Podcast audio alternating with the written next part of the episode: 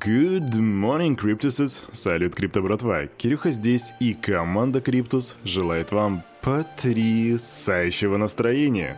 День недели у нас сегодня четверг, девятнадцатое ноль пятое две тысячи двадцать второго года, и рад приветствовать вас в этот четверг, чтобы подарить вам очередной жирненький, вкусненький выпуск Daily Digest, где мы посмотрим, в каком состоянии у нас находится рыночек на это утро и что там по новостям. Раз, два, три. Погнали! Сегодня мне таки удалось не посмотреть рынок, так что я без спойлеров дую туда и смотрю на очень красный рыночек. Все, ребята, в минусе, плюсов нету. Уже по сложившейся традиции в топе антигейнеров у нас находятся ю эс ти и Luna, а также у нас тут есть джи эм ти кроссовочки минус четыре и пять десятых, си эс эн минус двадцать шесть процентов, дот минус девять и две десятых процента. В среднем, как я вижу, на минус по рынку составляет около двенадцать-четырнадцать процентов. Биткоин у нас тоже подрастроился, минус два и девять десятых процента, его стоимость двадцать девять тысяч шестьдесят один доллар. Эфириум тысяча девятьсот сорок шесть, тоже минус два, меньше двух тысяч, пробита линия поддержки. И забавно, что доминация биткоина при этом неукоснительно растет, и сегодня сорок четыре и семь десятых процента она составляет, и я очень давно не видел таких больших цифр. Капа рынка также просила один триллион и двести тридцать миллиардов. Индекс страха и жадности, и знаете, меня до сих пор не оставляет ощущение того, что эта штука начала дико глючить. тринадцать пунктов на таком-то рынке, когда мы должны видеть по-хорошему девять. Ну, с другой стороны, я чё... Тот человек, который делал этот алгоритм, я даже не знаю, как он работает, так что, возможно, это и актуальные цифры. А меж тем, нам уже пора заканчивать с цифрами и дуть смотреть, какие там новости подвалили. Меня иногда спрашивают: «Кирюха, а где рубрика «Бесполезные цифры с Кирюхой»?» Да вся суть, что как бы интересных-то цифр нету. Как только они появятся, я их вам принесу, ребятки, не сомневайтесь. А пока у меня есть для вас новости политики. Вы же их так любите, не так ли? Я вот не особо политику люблю, но новости есть новости. Итак, начинаем с Россиюшки. Госдума приняла в первом чтении законопроект о налогообложении операций с цифровыми финансовыми активами, также известными как ЦФА. Поправки по документу будут представлены до пятнадцатого июня. И мы уже как-то говорили про этот документ, он устанавливает особенности обложения эн дэ эс операций по реализации ЦФА, а также налогом на прибыль, организации, налогом на доходы физлиц, короче, бла-бла-бла. Налог на доходы владеющих цифровыми правами российских организаций, вот это важно, будет установлен на уровне в тринадцать процентов, а для иностранных компаний пятнадцать процентов. И это те цифры, которые я вам озвучивал около месяца назад. Также ранее глава комитета Госдумы по финрынку Анатолий Аксаков.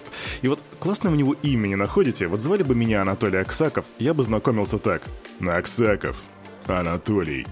Это было бы клево. Короче, он предположил, что первые в России цифровые финансовые активы могут быть выпущены до конца текущего года. И еще немножко российшки. Министерство внутренних дел эр эф согласовало доработанные законопроекты, касающиеся регулирования криптовалют. И тут речь идет о документах о цифровой валюте и о внесении изменений в отдельные законодательные акты. О, господи, как же сложно читать российские новости, ребятки, вы не представляете. Короче, я просто все это сокращу, с вашего позволения, а вы пишите в комментариях, правильно ли я делаю. Ну, в общем, в этих законопроектах учли предложение эм вэ дэ, и оно касается ареста цифровых валют по постановлению суда в рамках уголовного судопроизводства.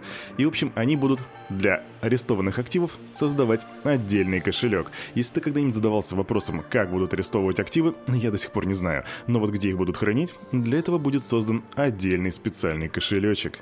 Да, будет такая шкатулочка криптовая от эм вэ дэ. Но для меня до сих пор остается открытым вопрос. Чтобы что-то положить в эту шкатулочку, нужно откуда-то это взять. Так вот, если это в блокчейне, как они это будут делать? Фу, с политикой закончили. Ну что же, давайте немножко про Терру. Тут у нас появляются новые подробности.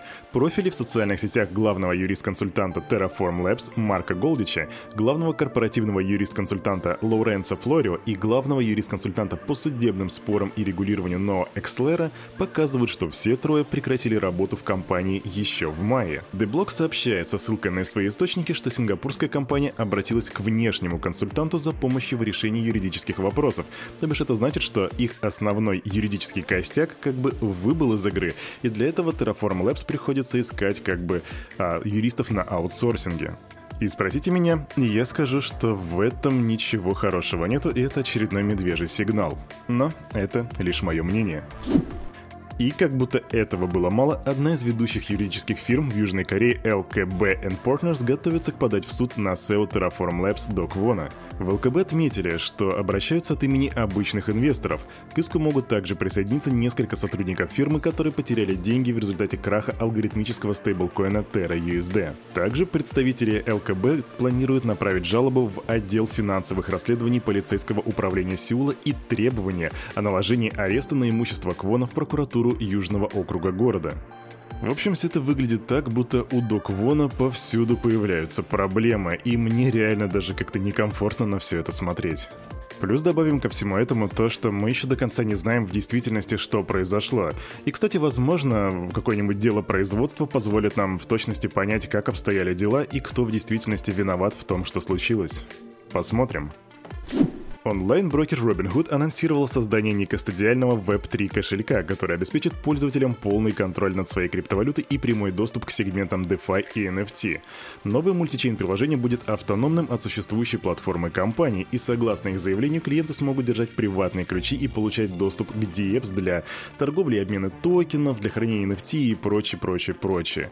И когда мы говорим о каком-то продукте от Robinhood, ребятки, я бы подумал трижды, прежде чем какой-то продукт использовать. Потому что, ну, с их репутацией, не знаю, не знаю, не, о приватности я бы точно не думал. А что за репутация, спросишь ты? А я скажу тебе, сделай собственный ресерч, потому что Robinhood — это интересная история о том, как сливаются данные клиентов, и там даже есть некоторые случаи суицида. Поэтому рекомендую уделить минут десять и прочитать историю этой компании. Криптовалюты могут быть волатильными и хаотичными, но они отражают продолжение устойчивого долгосрочного роста индустрии, которая находится в середине четвертого цикла, который называется «Цена инновации». Об этом пишут аналитики и не откуда-либо, а из Andreessen Horowitz, также известный как эй шестнадцать зет. Эксперты связали дальнейший рост рынка с переходом на веб три точка ноль, которая создаст наилучшие возможности в десятилетии. Они сослались на то, что в настоящее время аудитория OpenSea составляет не более два и пять десятых процента интернет-пользователей, в то время как для YouTube это сорок пять процентов, а для платформ Meta эта цифра приближается к ста процентам. Но она никогда не приблизится к ста процентам, потому что Кирюха не пользуется Фейсбуком, потому что Facebook — это кривое, неудобное приложение. Ставь лайк, если согласен. Непонимание технологии стало наиболее популярной причиной, по которой пользователи отказываются инвестировать в цифровые активы. Об этом свидетельствуют данные опроса, проведенной компанией CoupFollow. Вот в этом исследовании участвовало тысяча сто семьдесят два жителя США в возрасте от восемнадцати лет, которые еще ни разу не инвестировали в криптовалюту. сорок два процента опрошенных так и не решились на покупку монет, поскольку не понимают их ценности. тридцать девять процентов обеспокоены волатильностью, и тридцать пять процентов считают криптовалюты, ну конечно же, скамом. И причем чаще других эту причину называли представители пока так называемого поколения бэби-бумеров.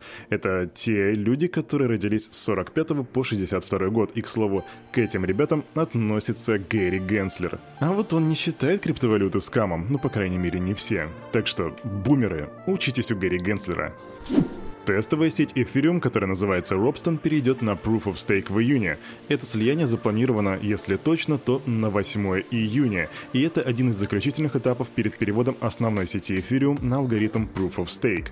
И если ты, мой брат или криптосестра, не знаешь, что такое слияние, то это объединение цепочки, которая работает на алгоритме Proof of Work, ну то бишь как биткоин, с цепочкой, которая работает на Proof of Stake, и в результате сеть перейдет полностью на Proof of Stake. Это и называется слиянием. А на этом, на это утро у парня за микрофоном все. Ваше слияние с миром крипты закончено, так что вы полностью синхронизировались и теперь вы в теме того, что происходит. Но главное помните, что все, что здесь было сказано, это не финансовый совет и не финансовая рекомендация. Сделайте собственные ресерчи, прокачивайте финансовую грамотность и развивайте критическое мышление. Увидимся завтра в пятницу. До свидули.